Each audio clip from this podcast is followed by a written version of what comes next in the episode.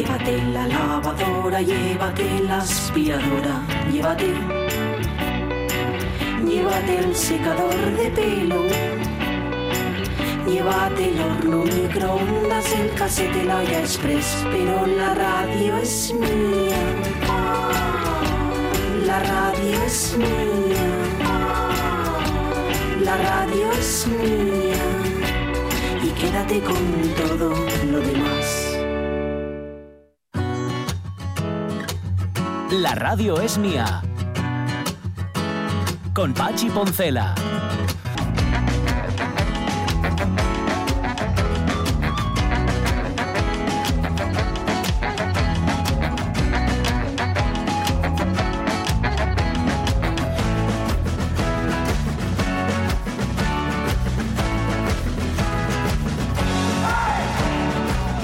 12 y 9 minutos de la mañana, Ramón Redondo, que sabe mucho de cine y de muchas cosas, también es el abogado de los imposibles. Y entonces nos dice que no seamos injustos con Djokovic. Dice que no participó por el bronce de dobles mixtos porque ya había jugado contra Carreño infiltrado en el hombro.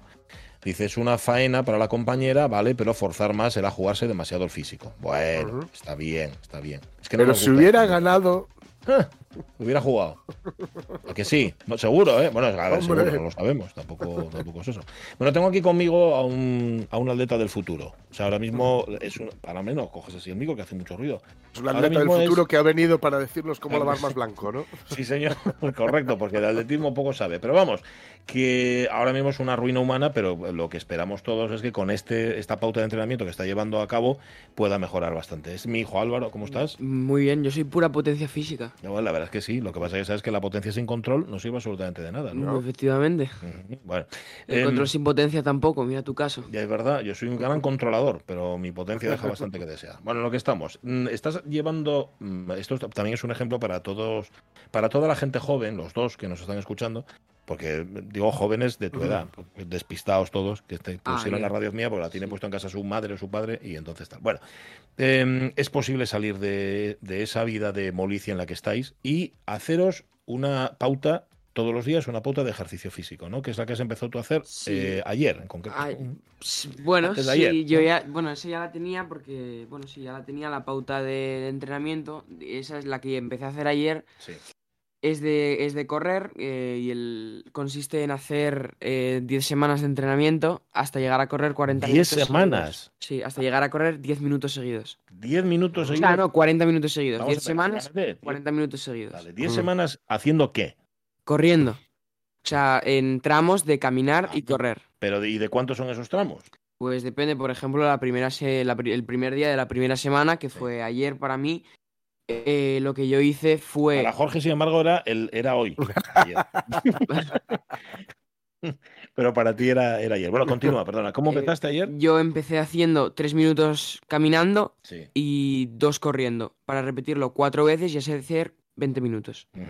Tres minutos caminando y dos corriendo. Sí, es muy, es muy flojo, Ya. Pero si quieres hacerlo bien, no te puedes saltar los pasos. Ajá. Tienes que ir muy poco a poco. Vale. Y ahora, claro, eso va, eso va poco a poco también variando. Claro, eso es. hoy, ¿qué tienes? Hoy, por ejemplo, corres. hoy como tiene que haber un día de descanso entre cada día que corra, lo que hice hoy fue eh, mm, piernas, por así decirlo. O sea, una rutina para fortalecer las piernas. Ah, ¿Y eso consiste en? Pues la- esta rutina yo la encontré en internet, vamos, hay como miles de rutinas, como Escariolo, ¿no? Millones de rutinas Millones de por el mundo.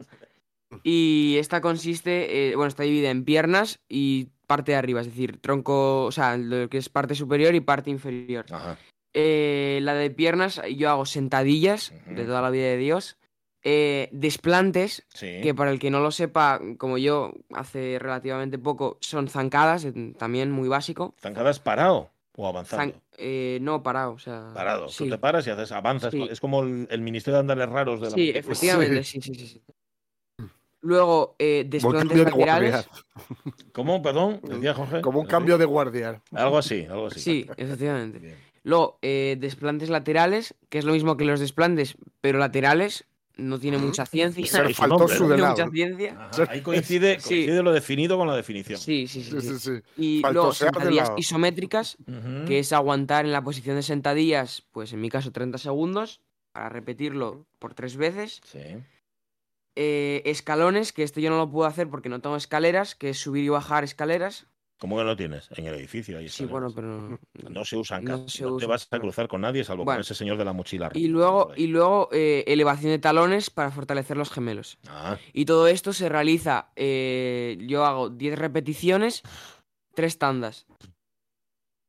Y completo una vuelta entera. ajá. Y sudas como un buey. Sí, como un buey. Y luego te quedan las piernas... Ya. Y peor al día siguiente. Por ejemplo, mañana podrás hacer ejercicio, digo, con las agujetas que Mañana, vas a tener. mañana me tengo que ir a correr. Mañana tienes que ir a correr. Sí, estoy al segundo día de la semana. Bueno, Entonces, Vale. ¿Y mañana qué tienes? ¿La misma pauta? mañana sí, me toca lo andando, mismo, tú sí, y cuando, cuando cambies ya el tercer día, el tercer día ya cambia. Vale, bueno, pues nada, que te vaya muy bien. Ya nos vas a ir informando, porque claro, 10 semanas, bueno, ¿para qué? Ah, pero ya empezaste el curso, Ya, no te va a dar tiempo a hacerlo. Por eso lo empezaste, ¿no? claro. Claro, dije, te podías haberlo empezado en julio, Sí, pero... pero voy a empezarlo en agosto y pero así me dio palo, sí, me ya, dio ya, palo. ya, pues ya, sí. Vale.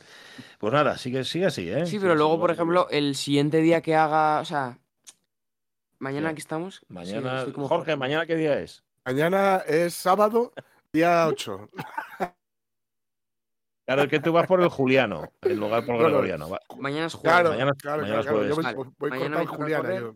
Eso, totalmente. Mañana, mañana me toca correr y el viernes me toca parte de arriba, Ajá. que son abdominales, planchas... Muy bien, vale. Pla- hablando de planchas, ¿cuándo vas a aprender a planchar tu ropa? Que estoy hasta la cabeza ya. Pues el mismo día en el que aprendo a hacer planchas, efectivamente. Ah, bueno, pues ponte a hacer planchas ahora, venga. Vale. Vete ahí, que ahora... Espera que voy. Gracias, ¿eh? Muchas gracias. Bueno, pues nada. Decir al MIFIU que está, demuestra a los jóvenes de hoy en día que se pueden hacer cosas aparte de jugar a la máquina. Más que nada porque al MIFIU la máquina, la, la consola, la, se la tenemos secuestrada. Porque se puso Ah. tan pavo el otro día jugando porque perdía, pues pierde contra la máquina y se enfada con la máquina. La Es que es muy injusto. ya- si desde aquí, no me está, si desde aquí me está escuchando EA Sports, por favor, arreglad el juego porque FIFA se está convirtiendo en una mafia. Entonces, si EA Sports puede arreglar su juego, sería un detalle. Gracias. Bueno, pues nada, a ver si conseguimos, a ver si conservamos el, el trabajo con esto que acabas de decir. Porque que allí- si son una mafia, igual llegan tan, tan lejos que sus tentáculos nos. Bueno, sea como sea, no tiene consola, con lo cual se ha tenido que inventar esto de ir corriendo por la calle. Pero bueno, si lo veis, respetadlo, ¿eh? Tampoco tenéis por qué hacer sangre. No hay, no hay por qué. Vale. ¿Qué más cosas? Eh, Este mensaje es para Jorge. Nos lo pone Roberto Cañal. Dice: el centímetro y una cinta de medir especial para costura que mide 1,50. Uséase 150 centímetros. El metro y es rígido o enrollable. Úsase en muchos oficios y suele tener más de un metro. Dos, tres, cinco o más. ¿Eh? El primero vende en Gracias. Mercerías y el otro en ferreterías. Por eso, claro, el primero Gracias por, por confirmar la información que ya sabía. Que Eso es, vale, vale. Pero bueno, nada, ahí está, pero está bien aclararlo. Oye, Sea como no, sea, no, no. Está bien porque para, yo, yo ya la sabía, pero quien está escuchándola no, y queda Yo no. perfectamente aclarado. Yo no, pues yo no lo sabía. Yo, yo claro, al centímetro llamo un metro y al metro Pero centímetro. si quiere, si quiere afinar un poco más, lo que él llama un Sí. metro se llama flexómetro. Ah, vale, lo que, lo que va enrollado. Eso, eso que va enrollado, ¿no? Que va como en una. Vale, vale. El que va enrollado, que para, para- que, pues, Flexómetro. que es para, para medir, sí, sí, flexómetro. Sí. Bueno, como las. este, ¿Cómo era lo que decías tú antes? Las laterales estas, las. Eso es las- el faltonismo lateral. se definían a sí mismas, era Sí, es que ya ni me sentadillas. acuerdo. Bueno, no pasa nada, hijo. El caso es que las hagas, no, no que las. Pues nada, ya queda, queda, queda dicho. Mm, otra cosa. Ah, sí, estábamos comentando. ¿Tienes la música del, del Facebook? Eh, Omar Caunedo por ahí. Es que nos quedaban un montón, pero un Mm. montonao de respuestas siguientes sobre lo que hoy preguntábamos, que era les tienes al escribes Ujú. cuando eres pequeño y la tienda que te hubiera gustado llevar. Estoy contestando más a lo primero que a lo segundo, pero no pasa nada. Dice, dice, por ejemplo, Juan Masalix, que ya sabéis que no llega de Asturias, no es nacido en Asturias, pero es asturiano impecable, es. que a él le traía el olor de la pescadería. Dice que lo gozaba cuando íbamos a Barcelona City y me llevaban al antiguo mercado de Santa Catalina, cerca de la catedral. Lo que más me gustaba era el olor del pescado en salazón. Ah, dice, le dice Jordi Sauce, esos arenques, sí, sí, sí. Y, y le dice María Sun, cuando, me, cuando vaya me haces un tour por allí, aunque ya no esté. No sé si se refiere al mercado. Ah, porque hay un... Igual. Claro, que mercado no, pero dice que hay uno nuevo, ¿eh? Ah, bueno, mira. Pero dice, nada, no tiene interés. Dice, No todo va a ser la boquería, hombre. bueno, a ver, yo tengo una experiencia fabulosa. Ya os conté una vez que, que vi amanecer en Barcelona, pero por Ujú. cuestiones de trabajo, ¿eh? no penséis que era por otra cosa. No, no me quedé por ahí de juerga porque soy, iría contra mí mismo.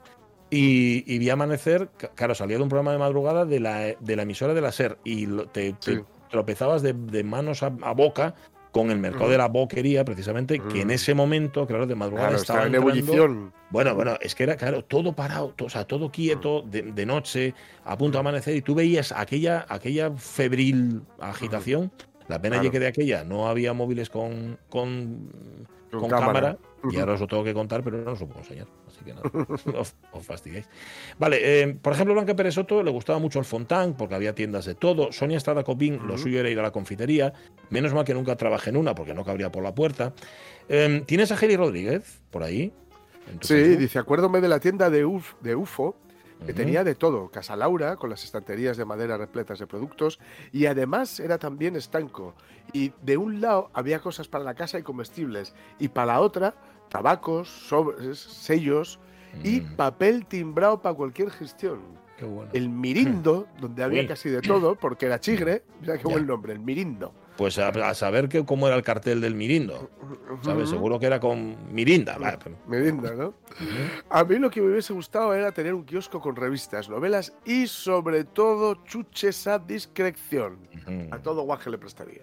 Sí, eh, ibas a cansar, eh, también te digo, Geli Rodríguez. Igual no de les noveles y todo esto. A ver, yo tengo un amigo que fue. Bueno, tengo varios amigos que, que son kiosqueros. Uno de ellos es Ramón Redondo, pero hay otro que no es Ramón Redondo y que mm, tuvo. A ver cómo lo explico esto. Su iniciación sexual, Mm. o sea, su conocimiento de. de- bueno, ya sabéis. Le vino, o su contaminación sexual, vamos a llamarlo así, le vino justamente por trabajar en un kiosco, en el kiosco de la madre. Claro, porque tenía Ah, su por las revistas, ¿no? Todas aquellas revistas y entonces él veía Mm. o miraba y, Claro. y estas cosas. Vale, eh, más, más, eh, que tenemos más. ¿Qué dice Rubén Cardín, por ejemplo? Dice, recuerdo cuando era guaje y iba a la carnicería. El carnicero dábame una salchicha que yo comía cruda sobre la marcha. Toma. Cuidado conmigo si caemos de un avión en un paraje solitario y sin comida. Claro, que si es capaz de comer la, eh, la salchicha cruda del carnicero y es capaz de comer cualquier cosa. Ojito, yo no sé si lo conté ya, pero lo voy a contar ahora. Eh, yo comía carne cruda ¿Mm? y eh, hígado crudo. Uf, Llegaba mi madre a casa con los filetes y con el hígado y yo cogía un cuchillo, cortaba un cachín y comíalo. Así te va. Bueno, hombre, estoy acostumbrado a comer mía. de todo. Así acabaste. No, no, se cabe no, así estoy empezando, ¿eh? todavía me queda mucho. Bueno, dice Loja que nos pone foto. Tiendas de barrio, estáis de coña, la tienda más cercana estaba en Gijón, a 6 kilómetros. A casa subían el panadero, el frutero y el pescadero, salvo para comprar ropa. ¿eh? No hacía falta bajar para nada, Mm. claro, teníanlo todo allí. Pero bueno, el tema, lo que más me gustaba era la furgoneta de Tino el panadero, una Citroën alucinante. En la semilla podéis ver una igual, y es una pasada. Una sí, mola. Sí, señor, sí, señor. Que dice Rego que en Pravia teníamos carretona. Le encargabas cosas de Oviedo, la capital de la comarca, para milenias que ni se coscan. Te traía lo que necesitabas, pero teníamos mercado los jueves, mucho mejor que los fatídicos miércoles en White Stones, en Piedras Blancas. En ferretería teníamos la cadena Casa Grande, un clásico. Si no lo tenían, no se había inventado. Y, y Rego, que por cierto, no, no- pone el mensaje una vez y luego lo pone otra vez. Y, y claro, le dice Lojar, "Eh, me pones dos veces el mensaje por si no me enteré la primera, ¿no? dice, pues sí, parece ser que, que es por eso. Bueno, dice Ágada González Díaz, mi favorita de lejos era la panadería donde compraba mi abuela. Aquel olorín tan rico, ay, aquel pan caliente. De vez en cuando caía también algún pastel, pero vamos, lo más rico, el pan.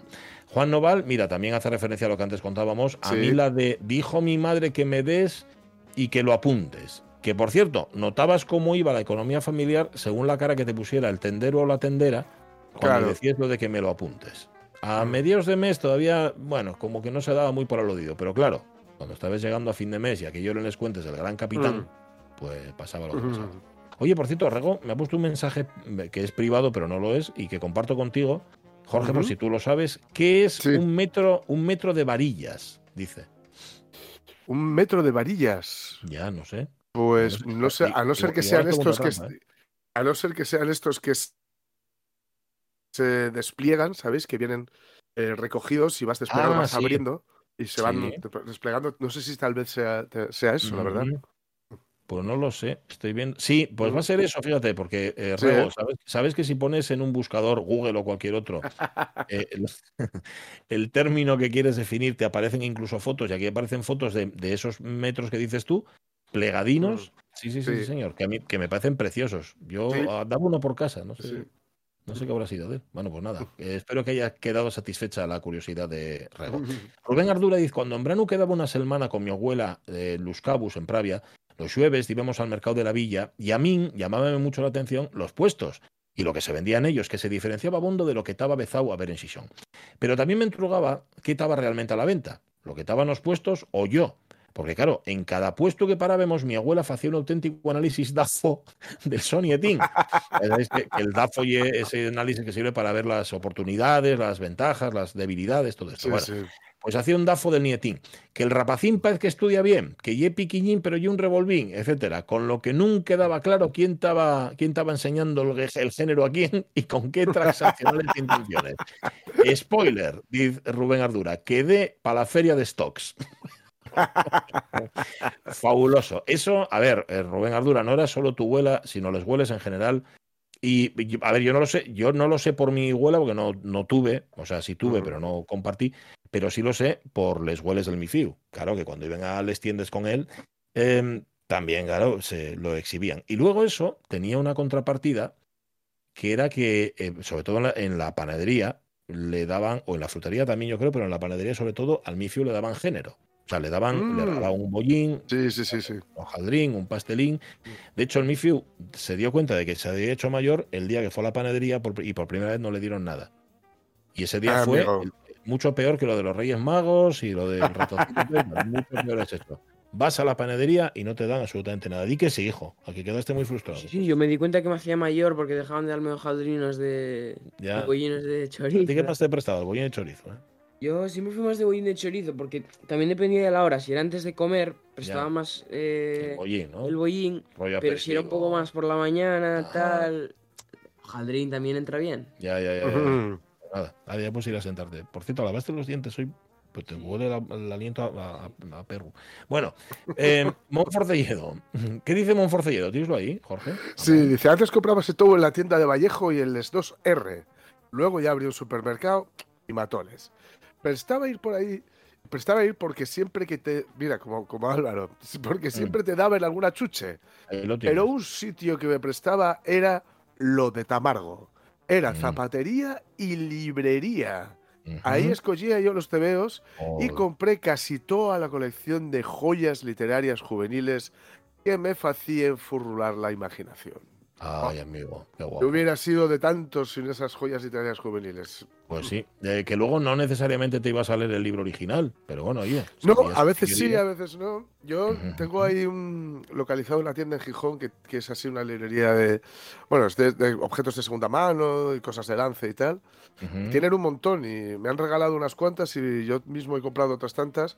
Mm. A ver, mm, por la nostalgia, ¿eh? Ya, claro. Por otra cosa no. Oye, ya que hablas de libros de ocasión, se ha muerto Tino Vetusta. El, Sí. el librero de ocasión por antonomasia, ahí Sí. en Gijón. Sí, Sí, referente también del mundo librero. Y, y eso. Ay, espera, que ahora perdíme. Roberto Cañal. Yo Roberto hacía la plaza jueves y sábado con mi ma para la verdura, fruta y, fresco. Con ella aprendí el arte del regateo. Si negociaba mi ma, ganancia segura. Con mi pa, plaza del pescado. Otro tanto. A mí mandábame a las tiendines junto a casa. Casa Lala, Víctor, la viña, la panadería. Y no me pasó nada. Y tenía que cruzar calles y todo, Ujú. como ahora, más o menos, dice él. Me pregunta Monforcelledo, en referencia a lo que decíamos al principio de, de lavarse los dientes para ponerse delante del micro, dice, ¿con qué lavará los dientes Carlos Herrera que habla para adentro? Pues seguramente con desempachador. Por el verano, dice Alfredo Azadón, iba a Llamas de la Ribera a comprar a esta tienda. Y nos pone una foto de la clásica tienda, a ver si Sí. analizáis, es que tiende todo. Sí, tiende sí. todo. Regaderas. Colgadas del techo con calderos Sí. y tal, y un cartel al fondo que se nota que ya antiguo que lleve ventas al contado. o sea, que esto de apuntarlo en la libretina Sí. o pago un poco ahora y mañana otro poco, eso, nanay. En Mazuaza tenía una casquería debajo de casa, de casa su abuela en Brimea, y era impactante, ¿eh? todo aquello colgado, tripes de vaca, orella, manes de gochu, y golía muy mal, dice ella. Desde Alonso Novoa, la pescadería, cuando estaba de vacaciones, prestábame mucho les yonches y, eh, o sea, les rules, o les yonches. Y siguen prestándome, ¿eh? recomiendo la de Aveiro. Y Juanjo Rojo, yo iba con mi mamá al economato en Mieres, y a partir de aquellos Mm. patinetes de ruedes de boles de acero, hombre, con los que jugábamos haciendo carreres, hice un cachón tirado por una cuerda para llevar los suministros a casa, lo que sería hoy el carrito de la compra. Sí. Pero de fabricación casera.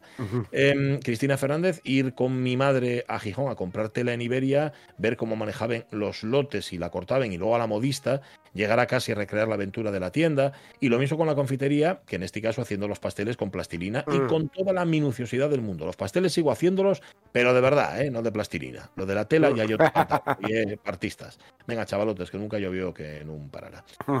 Y alguno más. ¿Qué dice Mariloli? Por ejemplo, María Loli. La tienda que mejores recuerdos me trae es La Rosa, tienda de ultramarinos en San Pedro, Mieres. La dueña era una mujer cariñosa y amable. Bueno. Dice Rego que si él pudiera sería panadero o mejor pastelero. De hecho, lo preguntaron en el San Luis cuando estaba ley interno. Les dije repostero y se rieron de mí. Ojalá les entrasen todos los males que les deseé en ese momento. Olvido, dice, pero no perdono. ¿Eh? Pero es por ser miércoles, bueno, nos pone aquí una charla de Jorge Nadal. Araya García, yo iba a casa Vicente, tenía palmeras de chocolate, leche fresca, embutido, fruta y verdura y muchas legumbres. La verdad es que no me acuerdo de ir a pescaderías o carnicerías con mi madre, solo a casa Vicente.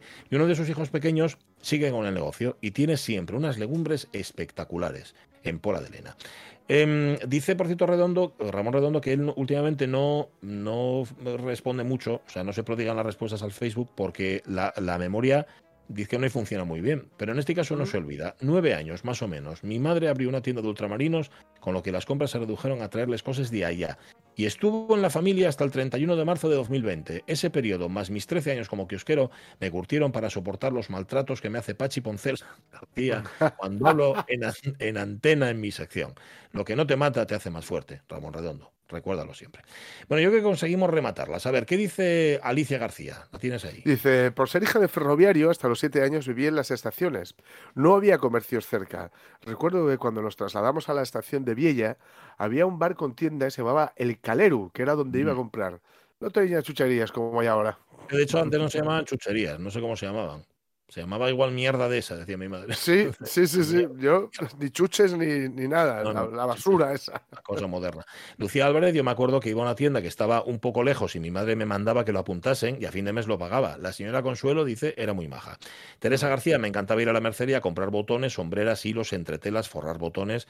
Mi madre es modista y toda la vida me ha encantado estar entre botones y cosas de coser. Hasta hacía yo en casa los papeles imitando lo que había en la mercería con agujerinos y un celo por detrás para pegar los botones y montar yo mi propia mercería en casa. Qué guapo, Teresa. Sí, señor. Eh, María Su, por cierto, está cosiendo, está con el centímetro. Cambié el cuero por la tela, dice. Pero solo hoy, ¿eh? María Rumbero sigue con sus artesanías en piel. Pues sí. Por cierto, que igual no conocéis María Rumbero. Buscadla, porque es María Su Ay, pues, su sí, vena sí. Más, más artística. Sí, señor. Recuerda Cristina Fernández que los pescadores decían que reblinquen. Y Hugo Almaviva se acordaba de la taona cerca de la catedral por el olor, ¿eh? Eh, de poner algo de efectos navales. De, o sea, si él pusiera una tienda sería de efectos navales, pero con B. o sea, vendería nabos, entiendo. Y Lidia García, dir con mi abuela la más barata por teles, botones, filos y cremalleres. Prestábame en forma, parecíame un universo paralelo a aquella tiendona tan grandona. Pues sí que sí. Bueno, y lo completamos. Madre mía, cuántas tiendas, cuántas vocaciones de tenderos frustrados. Sube la.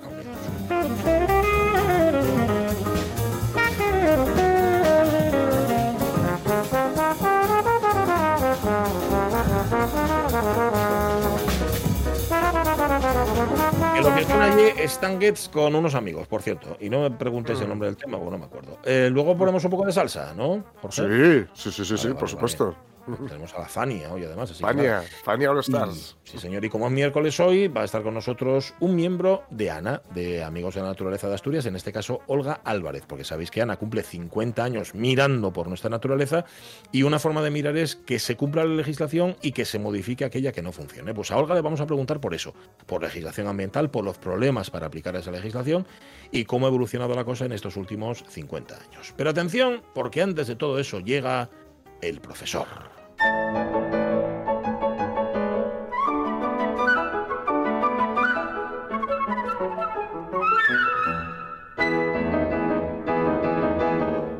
Estados Unidos de América. Quizá la ficción sea el único espacio en el que está permitido hablar sin necesidad de la justificación o el permiso de lo políticamente correcto y sus cancerberos sobre héroes y tumbas. El hermoso título de Ernesto Sábato nos resume de manera certera como especie. Otra cosa es la venda suave que se empeñan algunos en ponernos para borrar de nuestras retinas y rutinas una realidad que se les antoja perversa, cruel, grotesca, innecesaria. Se empeña la policía del karma y de la energía positiva a cascoporro en abolir por decreto, son juez y parte casi siempre sus cuadros y sus mandos, a héroes de leyenda tan solo por ser héroes, a canallas de libros solo por ser canallas, a los muertos que alcanzaron la gloria en la batalla. Se empeñan en hacernos Edipos, pero no de los de Vonnegut, que al menos Edipa tiene su puntito desbocado. Querrían que estuviéramos ciegos para evitarnos paradójicamente el sufrimiento de ver. Querrían sacarnos de lo que entienden es nuestro mundo de sombras e ignorancia para llevarnos, qué felicidad tan quiropráctica y tan reiki, al mundo de las Ikeas, donde encontraremos nuestro ajuar perfecto, nuestro lecho de procusto a la medida. Pero la realidad es terca. Y llega Angélica Lidl y pone la escena, la ética y la estética patas arriba con su propuesta artística Liebstod, el olor a sangre no se me quita de los ojos, Juan Belmonte, en la que hay héroes, tumbas, sangre y nada de pensamiento débil. Y el arte se constituye, como fue siempre, en un lugar de pocas verdades y de muchas búsquedas e indagaciones en el abismo de cada uno y de todos. La realidad es terca y recordamos a Fraulein Rottenmeier, la amargada señorita Rottenmeier de la novela de Johanna Spiri, porque la infancia es la patria del ser humano y el patio de su recreo y el lugar de las apariciones, y el tiempo en que aprendemos las figuras pletóricas que nos explicarán para siempre el mundo, que nos ayudarán a entenderlo, a derruirlo, a prenderle fuego, si hace falta. Héroes y tumbas, aventura y muerte, maldad y belleza, su contrario. Ha muerto el actor que dio vida a Falconetti en la serie Hombre rico, hombre pobre de los años 70. En medio de la trillada historia de la lucha fraternal entre el elegido y el expulsado, Caín y Abel mirando de reojo, se elevaba la figura del malvado al acecho. Uno no se habría ido de camping con semejante matón, pero con él aprendimos a tener cuidado ahí fuera, en la plaza del mundo y eso no nos lo habían enseñado los memos de los hermanos Malasombra, aquellos que salían en los chiripitifláuticos.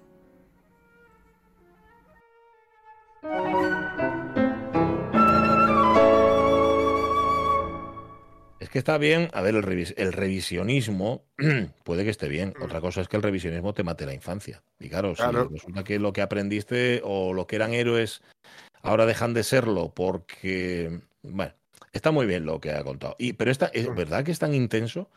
Sí. Mm, ha, metido tal cantidad de referencias el profe Javier Rodríguez que, uf, bueno, tengo que leérmelo todo.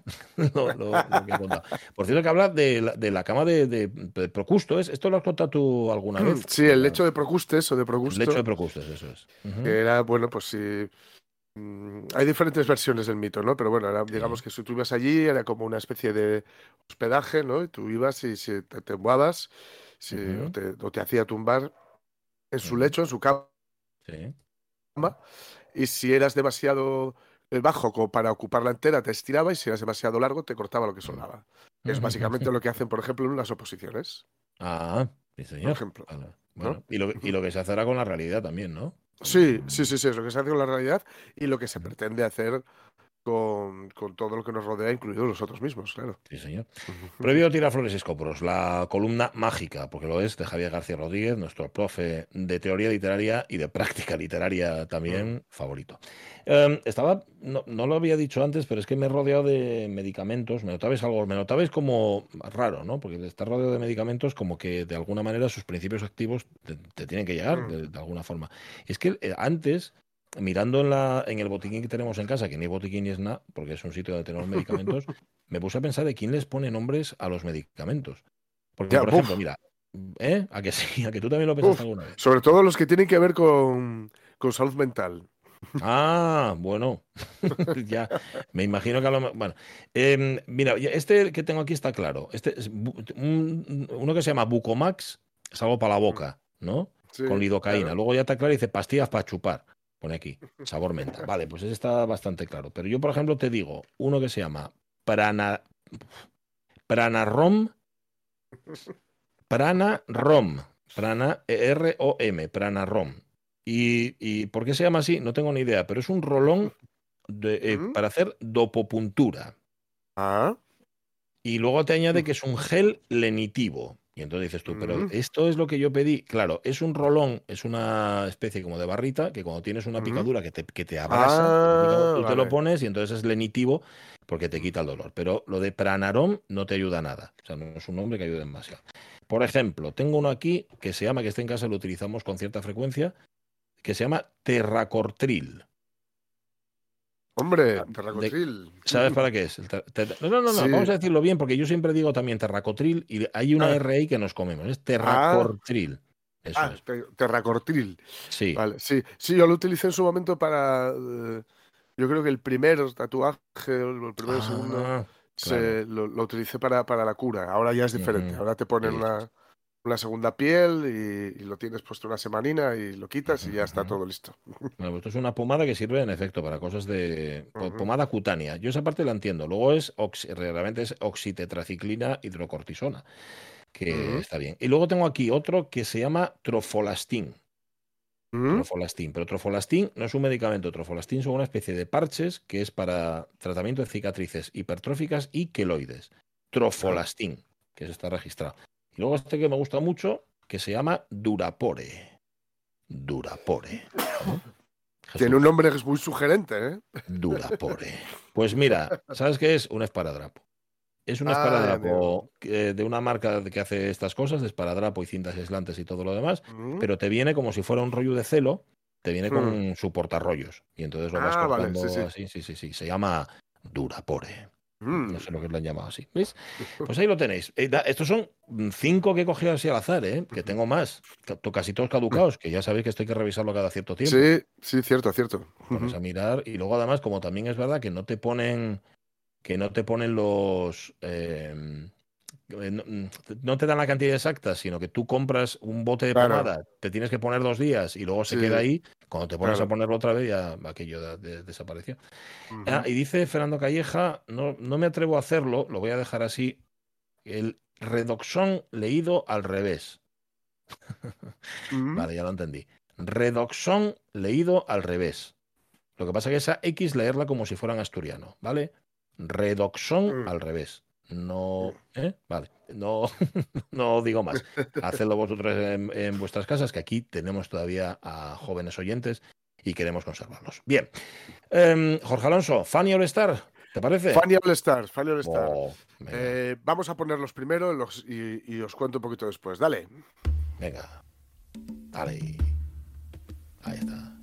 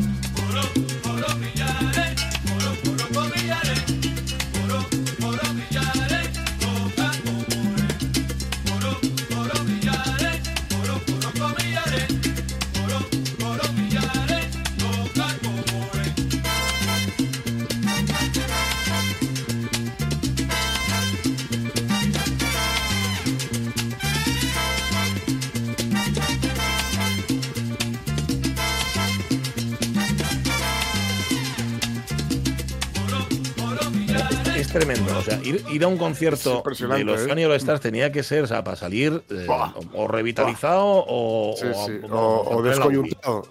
Descoyuntado completamente. Qué barbaridad, qué Si fijaos cómo se nota la influencia africana ¿eh? en esta canción. Sí. Canción que, que básicamente eh, va repitiendo ese mantra, ¿no? Del coromilla- coromillare, ¿no? Y que bueno, que tiene esa- esa- ese arreglo estupendo con, con ese crescendo, primero solo con las percusiones y luego entrando con los metales a saco, etcétera, ¿no? A ver, eh, la Fania All Stars era un colectivo, ¿no? Y la verdad es que tocaba muchos palos, ¿eh? Porque, Sí. por supuesto, estamos aquí escuchando salsa, pero también el rock, el jazz, el soul, el mambo.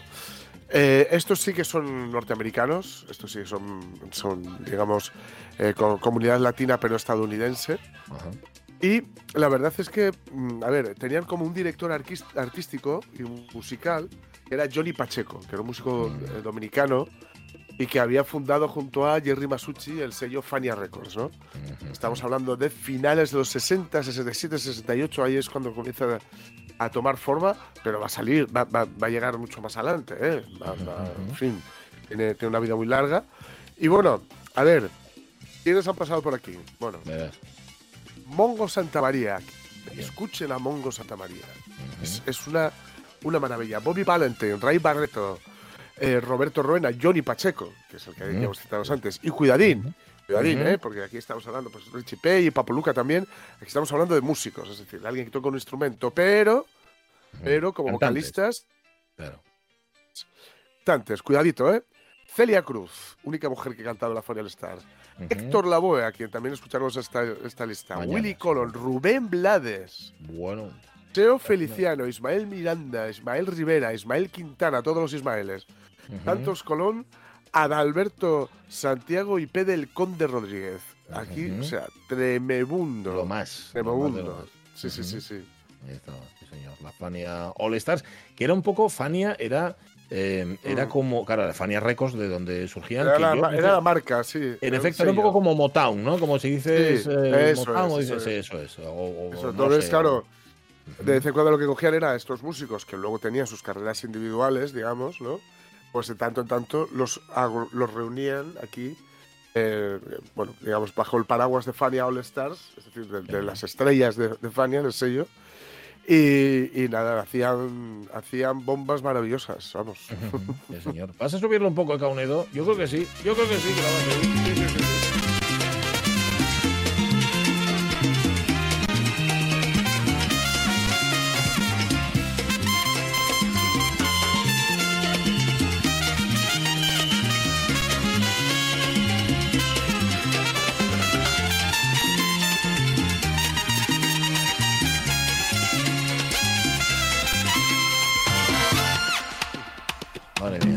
Tal hoy? Nada, otro día en la oficina. Que solo de trompeta, qué tío. Qué- Es qué- tremendo, qué- ¿eh? Eh, Pero es una Es la, perfección.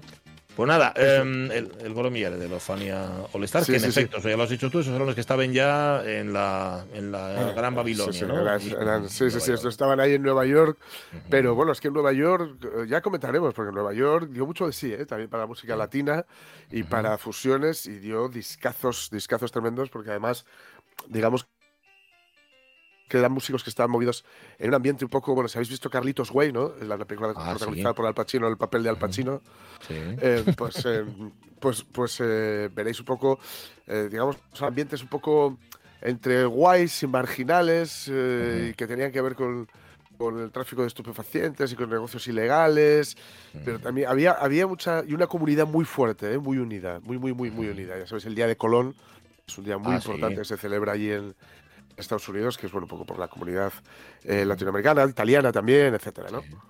Así que bueno, ya hablaremos de, de ese, de ese- Iremos, rollo que había en Nueva York. Iremos ahí que tenemos tiempo. 12 y 46 minutos de la mañana, nuestra ración de salsa del día y ahora a respirar. Respiremos.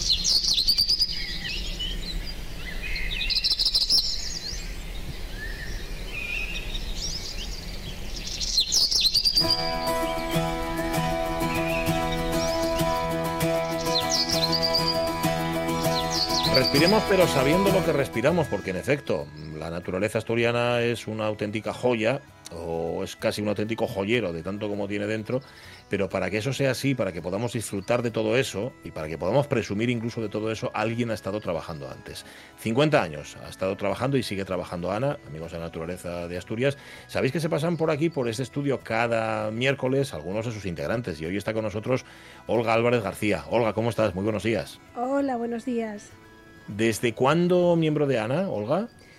Pues mm, desde el 80 y algo, no recuerdo el año, el 84 seguramente, mm, coincidiendo un poco eh, con la época de la facultad. en ese momento fue cuando contacté un poco con, con lo que es el movimiento ecologista en Asturias y empecé a colaborar de forma ya constante a partir de esa época con ellos. Estamos hablando justamente de cómo en 50 años todo esto ha cambiado, ha cambiado la percepción que tenemos de nuestro entorno, también de la necesidad de entre todos cuidarlo, protegerlo, etcétera, etcétera. Pero claro, hay una parte, Olga, que es muy importante. Por mucho que nosotros hagamos, si no hay una legislación, si no hay unas leyes que protejan ese entorno, no hay nada que hacer. Hace, no, digo, no diría yo 50 años, pero cuando tú empezabas en ANA, mm, había legislación ambiental, así directamente. Claro, mm, cuando ANA se constituye en 1971, pues las herramientas, que al final, mm, al fin y al cabo, las normas son también herramientas de trabajo, las normas que había vigentes en aquella época, pues fíjate, estaba vigente, eran muy poquitas y, muy concretas. Mm, estaba, por ejemplo, vigente lo que conocemos por el RAMIN. El RAMIN es, una, es un decreto que se aprobó en 1961 que es un reglamento que regula las actividades molestas, insalubres, nocivas y peligrosas, que, llegó a nuestros días hasta hace relativamente poco y que aún en algún ayuntamiento se sigue nombrando eh, el RAMIN, es decir, que, lleva vigente un montón de años. El RAMIN, pese a que era un reglamento, fíjate, del año 1961, eh, ya mm, consideraba, hablaba de evitar que las instalaciones, que los establecimientos, las industrias, ya fuesen oficiales o particulares, públicas o privadas, pues no produjeran incomodidades, ¿vale? Ya tenían en cuenta que todo esto pues podía producir eh, pues eso, incomodidades, decían en aquel momento, que alterasen las condiciones normales de salubridad e higiene del medio ambiente, que mm. ocasionasen daños a las riquezas públicas o privadas y que podían implicar riesgos graves para las personas y los bienes.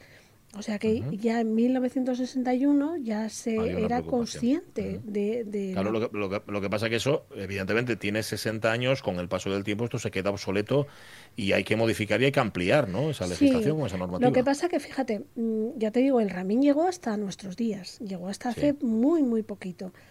Eh, y había una, eh, tenía una disposición que era el emplazamiento y las distancias que realmente fue muy eficaz desde que se desde que se constituyó desde que salió. Pues esta distancia que eh, obligaba que las industrias fabriles que fuesen consideradas como peligrosas, insalubres o nocivas solo podían emplazarse como regla general a una distancia superior a 2.000 metros a contar del núcleo más, más próximo de población agrupada. Esto supuso pues frenar, digamos, la instalación de las de, actividades complicadísimas al lado de viviendas y esto mejoró muchísimo la calidad de vida de muchísimas personas. Aquí tenemos ejemplos, por ejemplo, eh, Lada, mm, ¿os acordáis? La central térmica de Lada está entre las casas prácticamente. Mm, bueno, pues a partir del Ramín, todas esas cuestiones ya se, se solventaron, se evitaba colocar mm, cosas muy complicadas, actividades muy complejas y contaminantes, sobre todo en aquellas épocas donde había menos filtros y la tecnología no estaba tan avanzada además, pues muy cercana a poblaciones y a núcleos de, de, población, con lo cual pues la salud de las personas que vivían cerca mm, pues mejoró muchísimo. teníamos, por ejemplo, la ley de minas, la ley de minas de 1973. La ley de minas, eh, la de 1973 tenía un capítulo ya que hablaba de protección del medio ambiente. Aunque mm, venía a decir que, era necesario fijar los estudios oportunos para fijar las condiciones de protección del ambiente y que éstas mm. iban a ser imperativas, es decir, obligatorias, y se establecerían por decreto. Aunque Mm. bien es verdad que desde 1973, que se publicó la ley de minas, hasta que mm, posteriormente se reguló este plan de restauración y los, las obligaciones que conllevaría esos planes de restauración, que no fue hasta 1982 y 1984, tuvieron que pasar todavía un montón de años. Y luego había también una ley que era de espacios Sí. naturales protegidos en 1975. Y esa era un poco la normativa que había cuando salió ANA, cuando se fundó.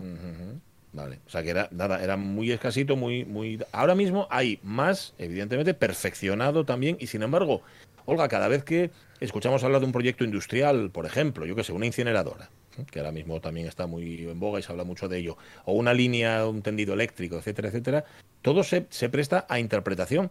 Y las asociaciones como ANA tienen que ponerse serias y decir, oiga, mire, que hay una legislación y que hay una normativa al respecto. Es decir, tenemos muchas normativas, tenemos muchas normas, muchas leyes y a lo mejor hasta se entorpecen unas a otras. Hay muchísima normativa. Desde esa época mm, que os estoy contando, que es de la que estamos hablando, de 1970, hasta, hasta el momento actual, hay, mm, bueno, eh, infinidad de normativas. Mm, Yo eh, ayer, que no, que no estaba en el despacho y me puse a preparar un poquito este recopilatorio para hablar con precisión de, los, de las fechas, porque se me olvidan las fechas. Mm, Ayer que consulté el BOE, hay un, por ejemplo, ¿eh? hay, hay un código electrónico del BOE que, que habla de 1700 mm, páginas y es solo de la parte de, digamos, de naturaleza o biodiversidad. Es- 1700 páginas y, y solo referido a ese tema. Uf. y solo referido a este tema, que em, eh, capítulos y eh, aspectos diferentes en cuestiones ambientales mm, eh, son muchísimas las, las diferentes secciones a las que hay que acudir para regular o para ver si hay una actividad o una o, algún no solo actividad sino también alguna cuestión que deba mejorarse a, a nivel normativo. Hay muchísima normativa que mirar porque eh, es tremendo la cantidad de, de- de normas, reglamentos, decretos, directivas que salieron a partir de ese momento en el que había, vamos, había lo básico. lo Sí. básico. Bueno, que, a ver, que, que muchas veces hay que mirar para que la, la empresa, vamos a poner que una empresa grande, pequeña, la que sea, no haga estas cosas. Luego está también aquello del que hace la ley hace la trampa. Bueno, a ver, hay que contar con la buena fe de las administraciones, ¿no? Esas hacen las leyes y, y- y las respetan siempre.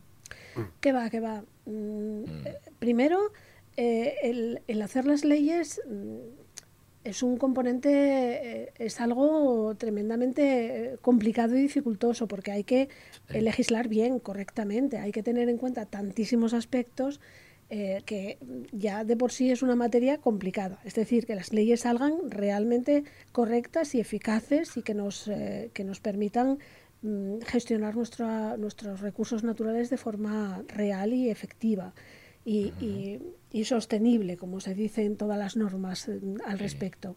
Pero además luego hay que conocerlas y conocer toda esta cantidad de, mm, de- de normas totalmente dispersas entre mm, normas técnicas, reglamentaciones técnicas, reglamentaciones mm, de diferente ámbito, de diferentes mm, secciones. Bueno, es un, es un guirigay normativo complicadísimo para, para estudiar y para aprender. Y luego hay que aplicarlo, hay que conocerlo y hay que aplicarlo, y hay que aplicarlo correctamente. Y eso mm, somos especialistas, yo no sé por qué, siempre en intentar mm, bordear la ley, ¿no? En intentar Ajá. evitar, pues después de- de- del desarrollo de todo ese trabajo normativo, pues intentar evitar o buscar agujeros para intentar evitar la aplicación de esas normas. De esas normas que yo creo que cada vez está más claro que es, em, en, en principio, para protegernos a todos, para gestionar los recursos naturales de forma eh, de la mejor forma posible para transmitirlo a las generaciones futuras y que no debemos evitar cumplirlas, sino que lo que debemos es cumplirlas lo mejor posible. Ese debería ser debería ser nuestro esquema fundamental. Pero no, nuestra forma de ser y de comportarnos y, y todavía la Administración tiene mucho que, que hacer en ese sentido, eh, en su labor ejemplificante es aplicar la normativa y además mm, hacer campaña y lobby de cumplimiento de la normativa, no de evitar cumplirla. Bueno, Eh, nos quedan dos minutos. ¿Y el reto? ¿Los retos ahora mismo por dónde pasan, Olga? El reto pasa porque entre todos, y cuando digo todos, hablo de la ciudadanía, hablo de las empresas, hablo de la administración y hablo también de- del poder legislativo y el poder judicial, entre todos tenemos que conseguir aplicar toda esa normativa que existe y que ya nos protege en buena parte. Mm, Todos tenemos que poner los medios porque mm, está claro que tampoco tenemos todos los medios necesarios para poder vigilar el cumplimiento y, y la correcta, eh, cu- el correcto cumplimiento de esas, de esas normas. Y entre todos tenemos que empezar a, a cumplirlas, pero a rajatabla, porque está claro que nos, lo que nos jugamos es para todos y es el planeta, al final el planeta que tenemos. Eso, ese eslogan tan conocido de que no hay planeta B, pues nos lo tenemos que creer porque realmente no lo hay. Y si mm, seguimos en esa línea de evitar cumplir, pues al final lo que conseguiremos es que eh, agotemos todos los recursos y no, no, cede- no, no, no dejemos nada para las eh, generaciones futuras, que es un poco de Claro. lo que se trata. Claro. En, en 30 segundos, Olga, te pido. na- a ver, esto es muy complicado de hacer, pero si tú tuvieras que decir que en Asturias están haciendo bien las cosas o mal en materia ambiental, ¿tú qué puntuación le das a Asturias en esto? Le doy un aprobado, mm, pero raspón, ¿eh? Pero Uh. raspón, raspón, sí, sí. Hay mucho, mucho camino todavía por, por seguir, ¿eh? Mucho camino por, por andar. Ya. Jolín, estaba pensando en Murcia y el Mar Menor, a esos que les, a esos que les, da- a esos que les damos. Aquí no- tenemos nuestras vergüenzas también, ¿eh? Venga, Igual que cí- el Mar cítame, Menor. cítame alguna, cítame alguna Pues que la gestión de. Venga, residuos, por ejemplo. La Por gestión de residuos es, un- es una vergüenza que yo creo que ahora se está empezando a corregir, pero que lleva siendo una vergüenza 20 años, por ejemplo. La cuestión de la energía y ahora todo este tinglao que tenemos con los parques, con los grandes parques, Sí. Pues es otra semana vergüenza y otro descontrol, por ejemplo. Bueno, por ejemplo, y podríamos, y podríamos, Podríamos seguir, seguir, pero ahora ya no porque llega la una. Olga Álvarez García, que es miembro de ANA desde los años 80 y que nos ha hablado justamente de eso, que nos debería servir para protegernos, pero a veces para lo que sirve es para liarnos, más bien. Así que nada, eh, simplificar y respetar podrían ser las dos normas que salgan de aquí. Muchísimas gracias, Olga, y un abrazo muy fuerte. A vosotros, a vosotros por, por Abrazo. invitarnos. Son 50 años de Ana, amigos de la naturaleza de Asturias, trabajando justamente, pues eso, para proteger lo que más queremos y para preservarlo para las próximas generaciones y un poquitín por egoísmo también para nosotros. Eh, Jorge Alonso, mañana jueves, ¿eh? Mañana, Mañana jueves. mañana la radio aquí a partir de las 10 de la mañana. Marca Unedo, que no saben qué día vive, pero no es mala persona al fin y al cabo, va a estar también. Y Pachi Goncela, como no. Ahora llega el tren de RPA, pero antes, como siempre, las noticias. Sed muy felices. Adiós.